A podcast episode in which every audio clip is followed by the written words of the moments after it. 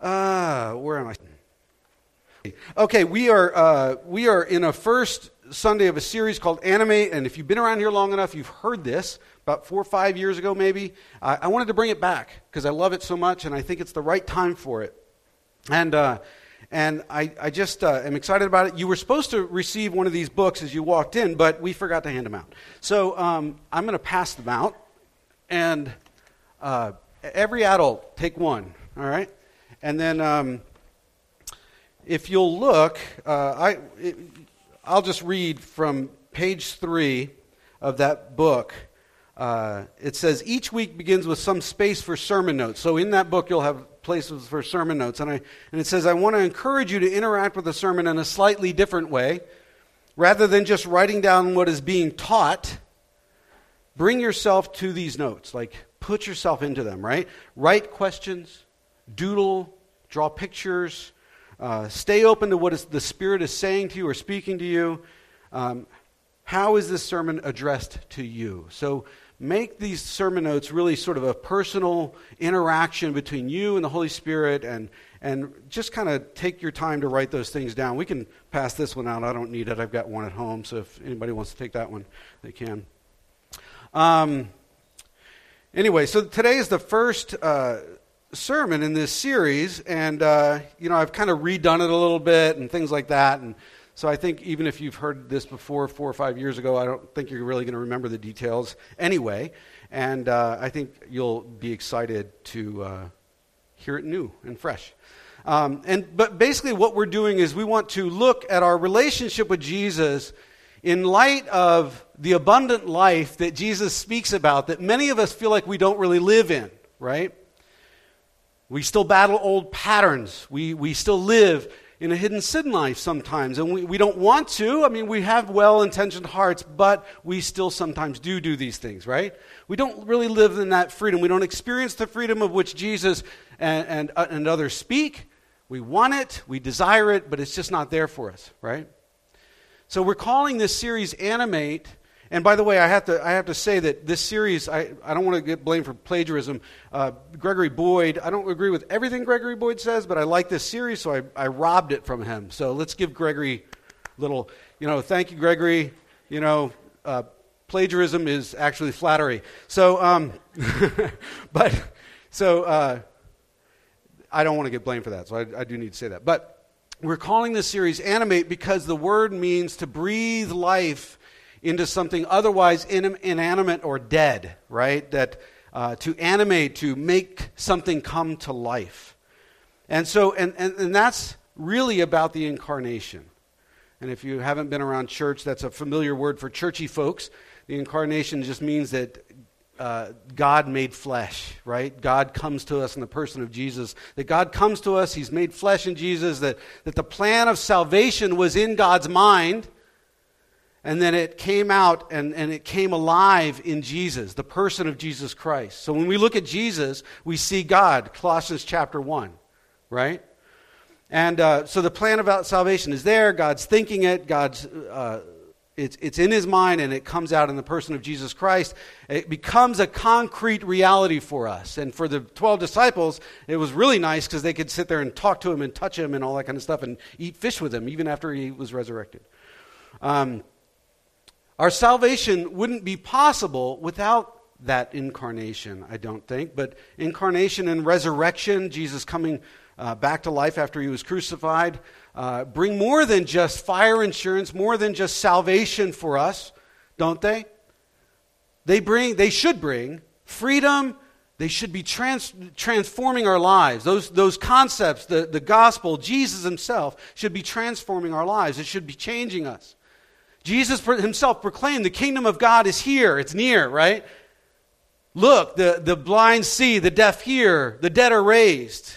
Something's happening. The kingdom of God, God is here, but is also not fully here yet, he said. So our spiritual life is animated or it's brought to life when that resurrection power becomes infleshed or it becomes concrete or it becomes experienced as our true reality. When we can learn to relate to God with all of our senses, with all of our beings, with everything that we are.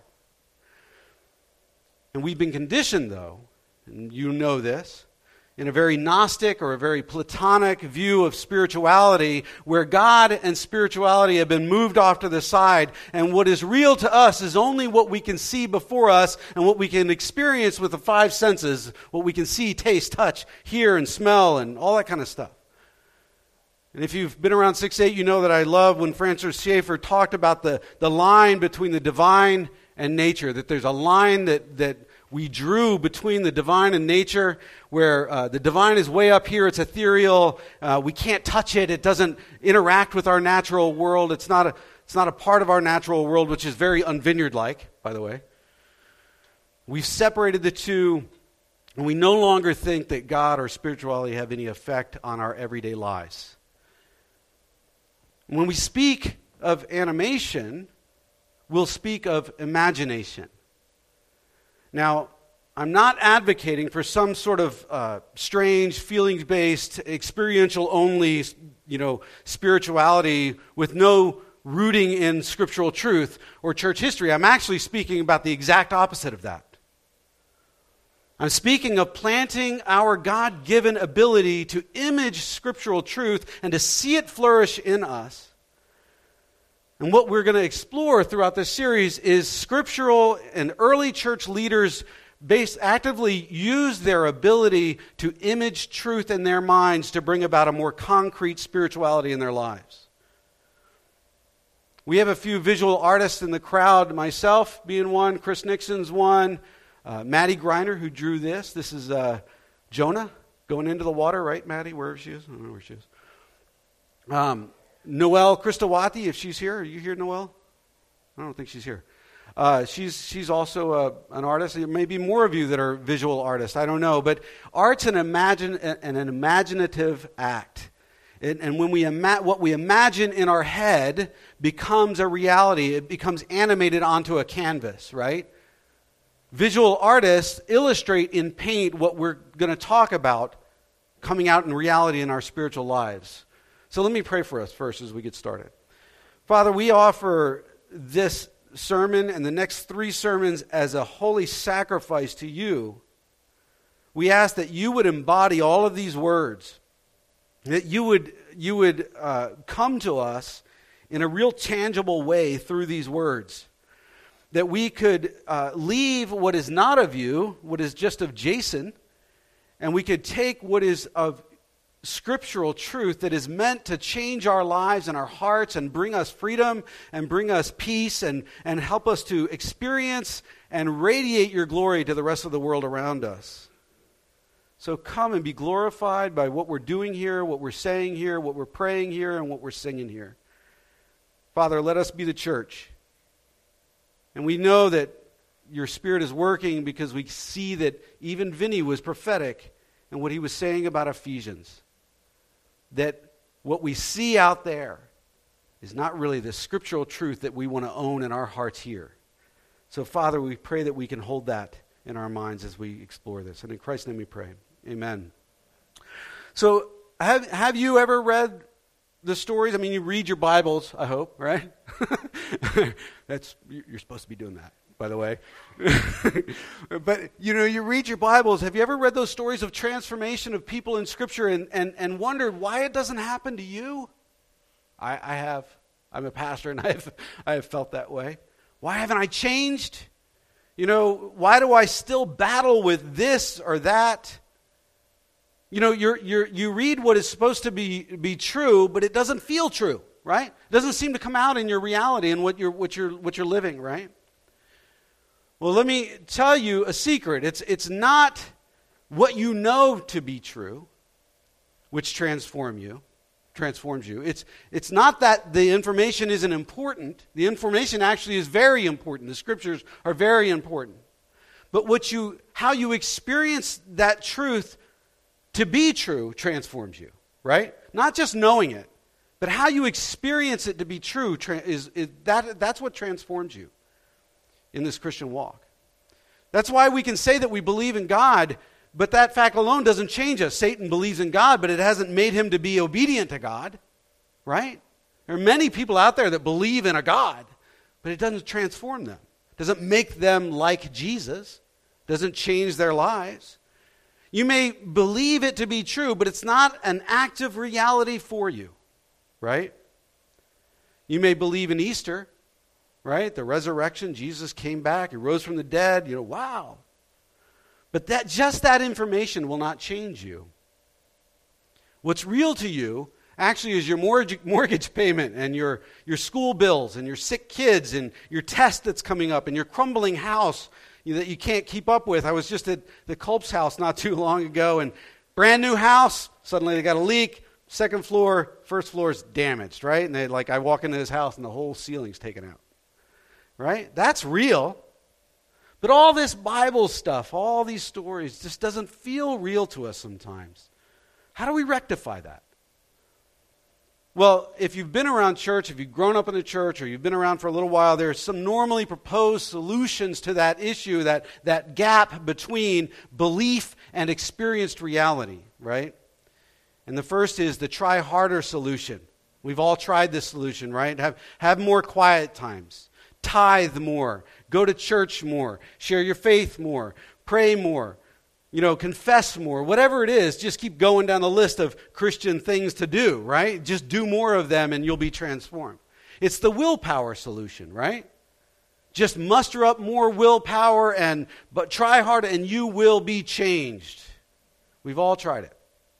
But the truth of the matter is, although we can muster up enough willpower to do something for the short term, we will not see long lasting transformation by, the, by willpower alone just by doing the right thing. There's truth in this solution, obviously. There's always truth in all these things, right? It does take some effort on our part. But that, in and of itself, won't change a person, right? Just trying harder. The second solution is the just let go and let God solution. It, occasionally, but rarely, right? People are changed in a flash. You think about Paul on the Damascus road. He's going to Damascus, where I was just was very close to, right? And he and he and he gets bang, he gets knocked off his horse by Jesus, and he's blinded. And you know, and and the Holy Spirit says, "Go to." Go to uh, Ananias' house on up Straight Street, right? And there's still, by the way, a Straight Street in Ananias' house. And one of the ministries I visited was called Ananias' house. It's pretty, it's pretty cool. Come on, you got to say amen to that one, right? But it, you know, Paul gets it's like a he's in a flash he's changed, right? And that, we see those stories, we hear these dramatic stories, and we extrapolate that that's the way it's supposed to be. That's that's supposed to happen to everybody, but not to us. And then we end up feeling like a spiritual loser, like I'm not as important as that guy, right? What's wrong with me that I can't just let go and let God and be changed quickly, right? Well, by the way, Paul didn't let go and let God. Paul was persecuting the church when Christ knocked him off the horse. Now, this is the lay down and let God do all the work mentality, right? It's not the norm, it's the exception, right? It's the exception. We don't all get changed in a flash. Good book, by the way, is How People Change. Uh, uh, forget the author. I'll, if you Trip, Paul Tripp. Uh, really good book, it, and it just really describes how people change in the spiritual life. Thank you. You've obviously read it. Very intelligent people. Um, but there's truth in this one too, right? There's truth in that. We do have to allow God to work in our lives. We all know that. But there is some interplay between us and God. We are encouraged in the scriptures to be about doing something in our spiritual lives. Sometimes that's not a popular thought because people get worried about legalism, but honestly, we are encouraged to be a part of our own spiritual formation. We are to be active in it, to do something, right? Just waiting for God to work isn't what God intends for us.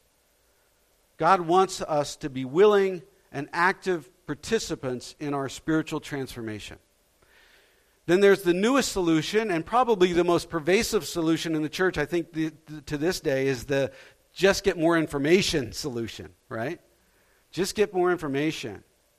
We're in the information age. More information is available to us now than ever before, and many of you out there have uh, master's degrees or doctorates or you're going to get your doctorate or whatever it is. I mean, we live on the main line. You guys are smart people. You've done your work, right? You've got everything at your fingertips. Download a sermon, read another book. Paul Tripp, How, How Do People Grow, right? I just quoted you one.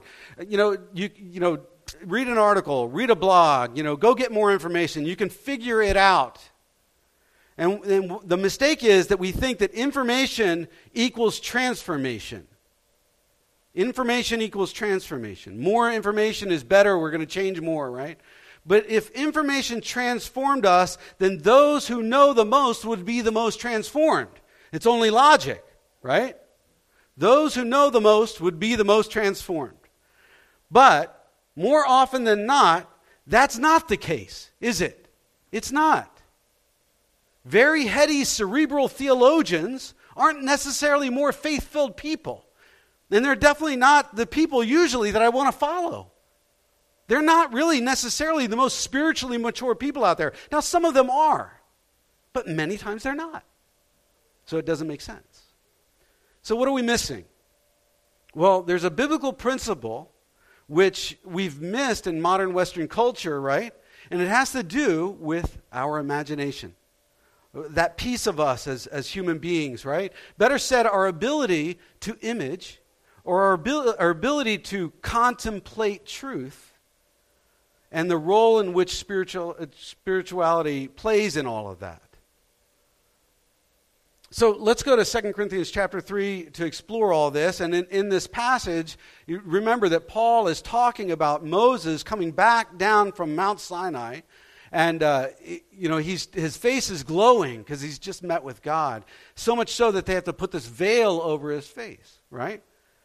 And Paul's going to talk about this veil now in a certain way as it relates to believers and non believers. And he starts with non believers, talking about uh, the Jewish guys who haven't uh, come to Christ. And in verse 14, he says, But their minds were made dull, for to this day the same veil remains when the Old Covenant is read.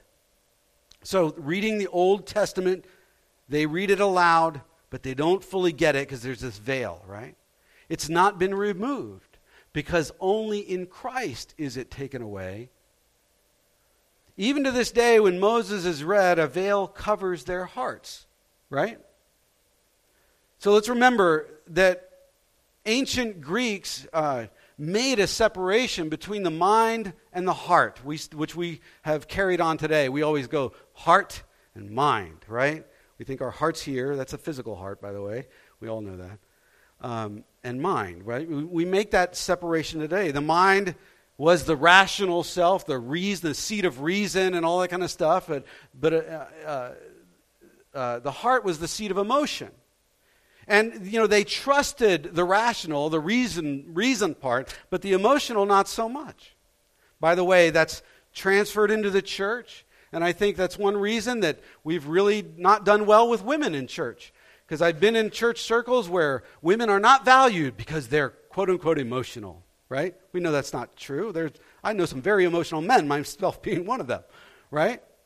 But we, in, in, in, generations before us, we've categorized women as all emotional and men as all rational. And, and the men running the church were like, oh, I can't have the women in the meeting because I don't know what to do with all that emotion, right? It's just a very black and white kind of like outlook on it, and it's not served to honor women in the way that they should be honored. I think that's been changing, and that's good. But biblically, however, we got to understand that there is no separation between the mind and the heart. There really isn't. In the Jewish mind, there was no, in Jewish thinking, they didn't make a distinction between the two. Mind is the thinking part of the heart, and heart is the feeling part of the mind, which is reinforced by modern neuroscience, isn't it? We all know that all the emotions and all the reason all come out of the same place, and it's up here. It's in our minds, it's in our brains. We are holistic creatures. We all operate with both of these things within us. So the veil is both over the mind or the heart of those non-believing Jews and Paul eh, that Paul's referring to here when they when they read the old covenant. And we, let's call that the heart mind, not the heart and the mind, but let's call it the heart mind. Let's make it one thing, right? Verse 16, but whenever anyone turns to the Lord, who is Jesus, But whenever anyone turns to the Lord, the veil is taken away. In other words, you can understand things. There's clarity when you come to Christ. And it says in verse 17, Now the Lord is the Spirit. And where the Spirit of the Lord is, there is freedom. Not freedom to do what you want. that's sin. That's, that's, that's, that's, that's the thing that enslaves you, actually. But freedom to live not in bondage anymore. Freedom not to live in hatred. Freedom to have nothing to do with racism. Freedom to, do, to, to get rid of your anger. Freedom. Freedom, peace. That's what we all want, right? That's what all of America wants. Vinny's upset about it in America. I'm upset about it. You're upset about it. What we just saw in Las, Las Vegas is upsetting. We want freedom from that. And I am going to proclaim to you right now that the only place it's going to be found is in Christ. Anywhere in the earth. Anywhere in the earth. What brings peace and freedom to the Muslims right now in the Middle East, which I just saw firsthand, is Jesus and nothing else. Nothing else. And that's what he's talking about.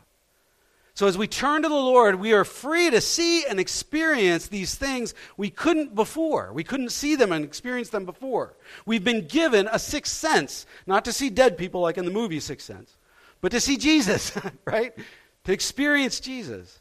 The Spirit of God brings a new freedom to see a new reality of the world in Christ. Verse 18, all, and, and we all, who with unveiled faces contemplate. Oh, that's a great word. And contemplate means to behold or to reflect on an image in our mind. It actually means to stare at and behold it and reflect on it and think about it. So, we who with all uh, unveiled faces contemplate the Lord's glory, Jesus' glory, right, are being transformed into his image with ever increasing glory, which comes from the Lord who is the Spirit. So, as I look at Jesus, I become like Jesus right? How are we transformed? How are we? Well, he answers it, right? By trying harder? By just waiting? Or by getting more information? Now, you guys have a lot of information. You have plenty of information, right? No, it's by beholding. It's, it's contemplating the Lord's glory in your heart mind. That's what it is. And today we might refer to this as using our imagination to engage Scripture, Im- imagining God's glory in our mind's eye as we focus on Scripture, focusing our imagination on His truth. A few verses later in chapter 4, he says, And even if our gospel is veiled, it is veiled to those who are perishing. The God of this age, who is Satan, by the way, has blinded the minds of unbelievers so that they cannot see the light of the gospel that displays the glory of Christ, who is the image of God. We're not happy about that, but it is a true reality. Then in verse 6 he says, For God who said, Let light shine out of darkness, made his light shine in our hearts to give us the light of the knowledge of God's glory displayed in the face of Christ. So he's making this connection to Moses and to himself and to Jesus, right? The, the radiance of Moses as he came down from the mountain, and the radiance of Jesus as he reflects who God the Father is. Colossians chapter 3 and other places in Scripture, right? Or Colossians chapter 1, I'm sorry. What this tells us is that before, we, that, that before we're surrendered to Jesus, before we've given our life to Jesus, which thankfully uh, I heard Vinny outline the gospel for us last week, right? Amen. Before we've given our heart to Christ, surrender to Jesus, there's a veil over our heart mind which keeps us in the dark. We can't understand things. We can't find that peace and that freedom. We can't, we can't live in the kingdom of God, which is a kingdom of peace. But in Jesus, that veil is removed. It's removed. Therefore, you now, in Christ, you now have the capacity to behold the Lord's glory the capacity to, to see and to experience the truth of who God is and who He is to you. And as you do that, you are transformed into His glory. Incrementally, you are changed, right? All that the Lord is by nature becomes yours by grace. Let me say that twice. All that the Lord is by nature, loving and gracious and merciful and good, becomes yours by grace. Like Moses reflecting the Lord's glory after coming down from the mountain, right? We reflect Jesus as we become like him to look upon the Lord, to imagine Him, to imagine His glory, to contemplate this stuff. And truth then animates your life and you're changed, right? In short, this is what we would say a lifestyle of contemplative worship. Worship isn't just what Vinny and Mary do up here on Sunday mornings. Worship is all of our lives. Romans chapter 12, 1 and 2, right? Worship is everything that we are. This is a lifestyle of contemplative worship. The process of transformation is this you become what you see to be true, real and true. Let me say that twice. The process of transformation is this you become what you see to be real and true. So, if I had my way, I would turn off all of your cell phones and your, your news feeds and, and the news and the radios and I would have you for one year just contemplate the truth in Scripture. Because what are you feeding yourself with? Look at all the, like Vinny said, look at all the anger. We, by the way, we didn't talk about this. I think that was the Holy Spirit speaking through Vinny this morning. Look at what we feed ourselves with. Everything is hate and vitriol and angst and bitterness and rage and I, I, I guarantee you that 99.9% of what you feed yourself with is not scriptural truth. I, am not saying that to make you feel bad. I'm just saying that's the, that's the reality in which we live. I had to turn off Facebook, as you know. I, I used Facebook this week while I was away more than I have in six months, right? Just to be able to communicate and see life back here a little bit. But really, it's not healthy, all this stuff. And some people say, well, that's unintelligent. You got to know what's going on. But no, you don't really. No, you don't. What you need to do is reflect Jesus. And if you reflect Jesus, you will change the freaking world. I gave a uh, devotional to the Syrian pastors. Try, try, being a guy preaching from the main line, going to people that have bullet holes in their cars, giving a devotional. What do you say, right? Well, one of the things that I said is our prayers make a difference. And I went back to the haystack movement when five guys uh, in, in uh, New England prayed, and they changed the world. Because before they prayed, uh, North American missions was largely non existent. And after they prayed, it just started a fire that is still going on today. This is like in the 1800s, I think, when they prayed. And it's still going on today. As missions, missionaries move out and we, are we're, we're reaching the world with Christ, it, it's just pretty cool.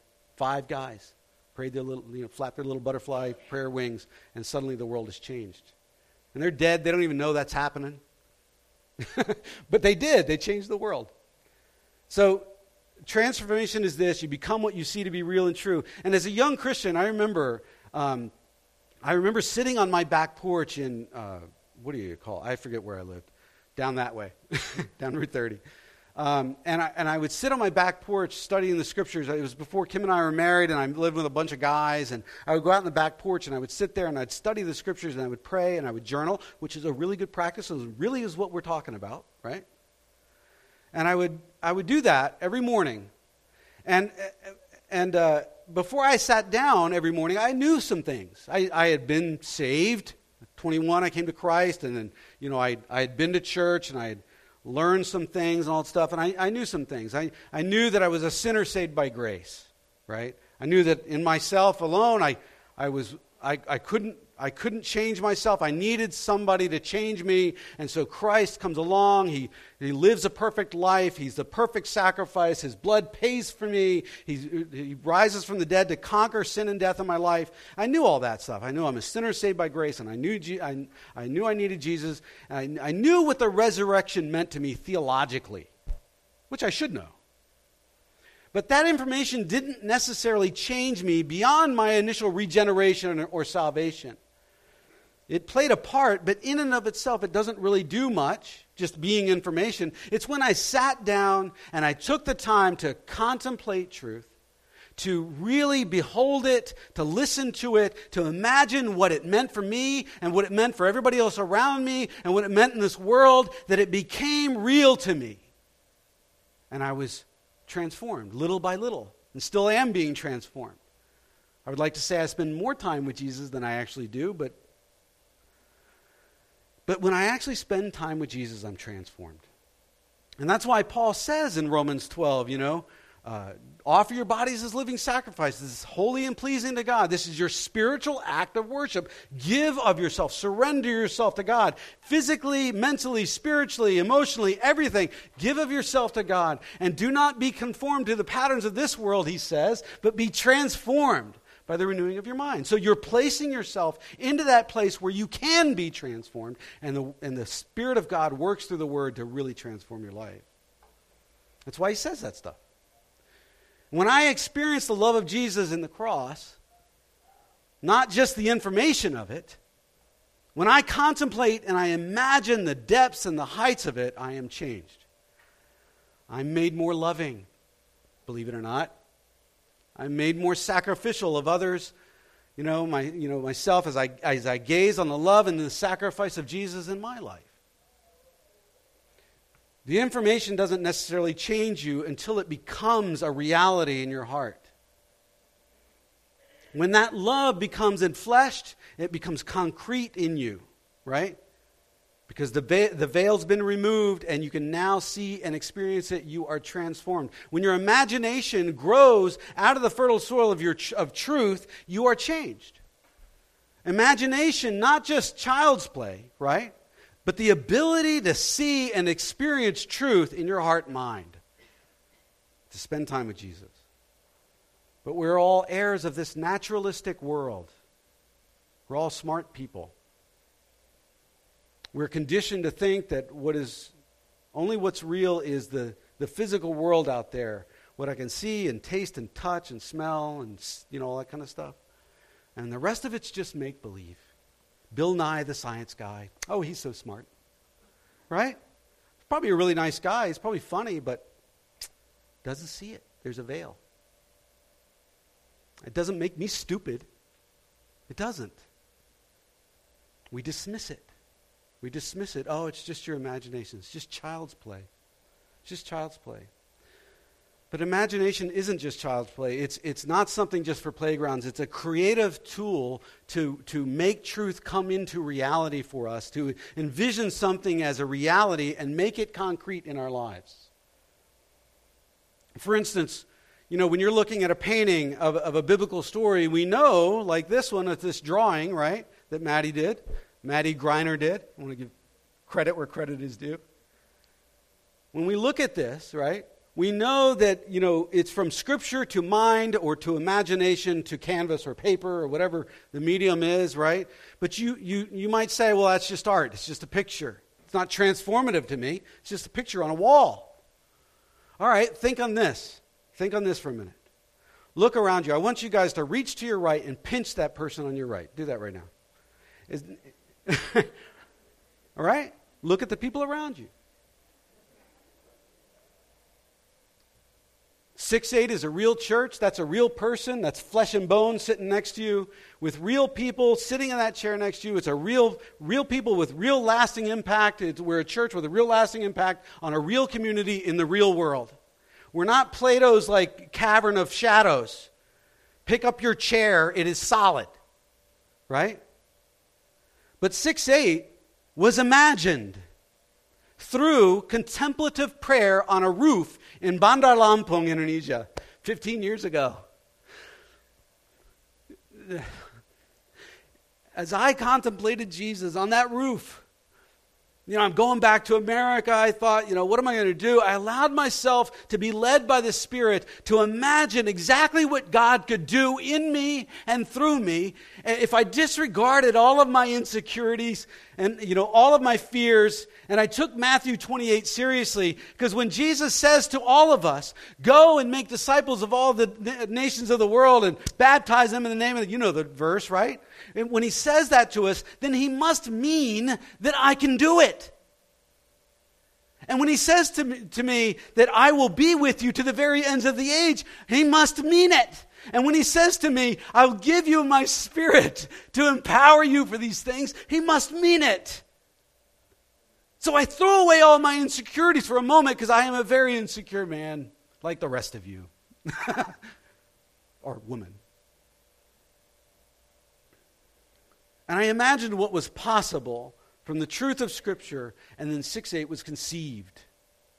And it was in a gestational period for four years. And then in 2009, J- January 1st, it was born into a reality as we met in a living room in Gladwin.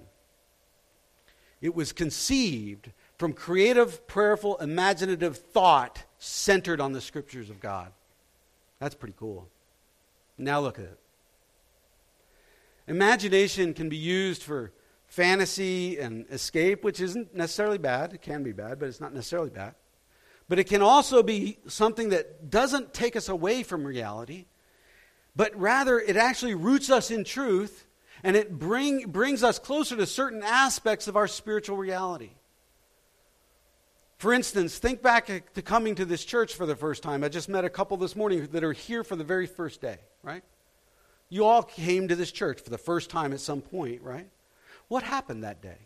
How did you feel? What, you know, uh, how do you know when you think about that how it, that it happened the way that you think that it happened? Right? Well, we remember, right? Well, I, I remember that day. Well, true, you can remember it, but in, in our memory, we're re experiencing something. That's your imagination kind of in reverse, right? We're re experiencing all the thoughts and feelings and images and all that kind of stuff.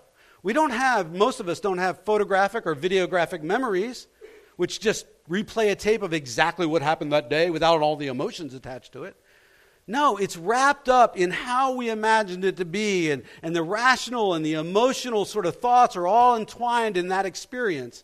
And no two people experience the same situation in the same way, right? Tie their arms together and let them walk through the door at the same time together and meet the same people, and they will still have a different story. They'll, they'll have a different narrative, right? The same could be asked about a future question, right? What are you going to be doing tomorrow? And as soon as you think about that, you, you start to think about things and where you're going to go and what you're going to do and the emotions of it. And you have to imagine that. You're not a robot who follows a digital set of commands with no deviance to them or no forethought or no change. You imagine and you experience something ahead of time, don't you? What you'll be doing, and then it becomes a reality. Maybe that's why we use the word will for future tense, right? Because from our imagination, we will something into being. Maybe that's why we do it. In the original language, putting together of things. I don't know. You pregnant mothers are mothers that have been pregnant. I guess you have to be pregnant at some point to be a mother, right? You know this. Going through your, your whole pregnancy life, you, you imagine what it's going to be like when that baby comes. And then all the other mothers tell you, oh gosh, uh, it's going to suck. You know, it's going to hurt. And all that stuff. And you imagine it and you imagine it and you imagine it. You imagine the food. I remember Lindley was on staff and just always remember Lindley when she was pregnant, you know, she'd be in the next office and at 9 a.m. she'd say, Is it lunch yet? And we would say, No, Lindley, it's not lunch yet. And she would say, Mmm, elevation burger. Mmm. And she would think about it and she would feel it and taste it and experience it in full color. And then by 11:30, Lindley made that a reality, usually by sending me or Pete to go get Elevation Burger for her by 11:30, not 12, 11:30. Right? You you you make things. If you have a, a meeting later, you and you, you make plans for that, you you and it's going to be an uncomfortable meeting, you imagine it and you feel the anxiety of it now, don't you? Right? You do. Imagination plays a huge part in what we make to be our reality. You've met people who always just seem to be the you know see the worst in people and worst in situations and it seems to happen to them doesn't it? Their life just seems to be crisis after crisis after crisis. That they're a self-fulfilling prophecy so to speak right? Anxiety is just experiencing the future pain of something that hasn't happened in the now. For those of us with anxiety issues, what would it mean to sit and contemplate the truth of Jeremiah 29:11 where it says, "For I know the plans that I have for you," declares the Lord. Plans to prosper you and not to harm you. Plans to give you hope, plans to give you a future. Or maybe Psalms 46:10. Be still and know that I am God. I will be exalted among the nations. I will be exalted in the earth imaging truth such as that, contemplating it, reducing anxiety. And if everybody could contemplate that uh, of a God that is righteous and just and good, maybe we wouldn't hate people so much. Maybe we wouldn't be so fearful of, oh, they, they did this or they did that. They changed this law or, oh, he's in power now or that person's in power. Oh, well, God's in charge. Be still and know that I am God. I will be exalted among the nations. I will be exalted in the earth. In other words, God's kingdom will reign. All this stuff is going to be solved.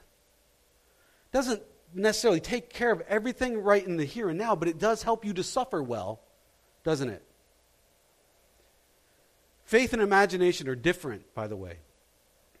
But our God given imagination, our ability to contemplate His truth, is a tool of faith. Faith's confidence in what we hope for and its assurance about what we have not yet seen, right? We can contemplate or an, entertain an image of, of, of, the future which is in line with scriptural truth, a picture which, which isn't yet seen, right? But we know, but we know it is truth. Can we imagine a world where Jesus rules with love and goodness? or I'm set free from bondage. Can you imagine that world? Instead of just knee jerk reactions to, to other people and to situations and the news and everything else, we could contemplate Ephesians 4:32. Is that the verse you used? Isn't that prophetic, right? Be kind and compassionate to one another, forgiving each other, just as in Christ God forgave you. Wow, if everybody like knew Jesus and can think about that, we can imagine what our response should be in light of his forgiveness of us. That's powerful. We allow ourselves to be transformed, and life changes, and relationships get better. We tend to think that imagination is, is, is in opposition to our reason, right? But theoreticians uh, working from smaller bits and pieces imagine things to be a reality, and then they work towards theories, don't they? They imagine things, and then they make up a theory and they work to prove the theory. That's the way science world works. It's the way the very, rational world works out there, right? We knew of atoms before we ever saw proof of atoms, right? We did. Someone imagined an atom before we ever saw anything about atoms. Einstein first began devising his theory of relativity, relativity on his bike on his way home from school as a kid. I don't know if you know this story, but he'd ride home and he'd imagine himself racing a photon at the speed of light. And as he imagined that, he realized that all the information in the universe comes to him at the very speed of light. So if he was going the speed of light, then everything would freeze. All right? which eventually gave birth to the idea of special relativity. Imagination played a key role in the development of that. Imaging truth throughout church history has been understood as the main place we meet God, right? The inner sanctum. The inner sanctum where we contemplate truth and we begin to be transformed. Considering worship, right? By the way, this is a longer sermon. Stay awake. Keep with me, right? I know it's a little long. This is good stuff, I swear. But considering worship, you know, you notice there, there are those who seem to just get lost in worship. You know, they, they just are worshipful people, it seems like, right? You set off firecrackers at their feet and it doesn't seem to bother them, they won't be swayed, right? But others of us just stand there and we can't get into it, and they're thinking of all the worries of life, and they're thinking about the bills and work and what the worship leader is wearing and how they don't like Vinny's hat, right? or how they don't like what the pastor just said, or they don't like his dreadlocks. What kind of a person is a pastor with dreadlocks? I'm not listening to this guy. Right? Their thoughts are transfixed on what's right before their eyes, not on Jesus, right? But the other person is just lost in rapturous worship at the truth that they're experiencing in the words of the song and all that kind of stuff, or what they heard in their quiet time the day before, whatever it is. The difference is imagination. The, the, the, the contemplative spirit, the ability to image truth. One person imagining themselves singing to Jesus, right? Standing there just singing away to Jesus, right? They see him walking up the aisles of the church as we worship. They see him enthroned up front behind the worship team, whatever it is. But the other person can't get past how uncomfortable their chair is or how stupid the guy worshiping in front of them looks. That's not a slight on you. That's what I used to do to my former worship leader. Uh, you don't know who he is, but years ago, I used to think, oh, that guy's so silly. And it just drove me crazy. But the same's true in prayer, right? The same is true in prayer. Some can't get past the room that they're in or how the guy next to them is making weird noises as he prays, right? Whoa, no, no. What are you doing? You know, like you can't get past it, right? But others of us are enraptured and they're imagining themselves being filled with the Spirit. They allow the visions and the thoughts which God brings them to take over, right? See, our culture has wired us to think of only that stuff which we can see and touch. It's naturally what we gravitate to, and then we get stuck there. Stuck there on Vinny's hat.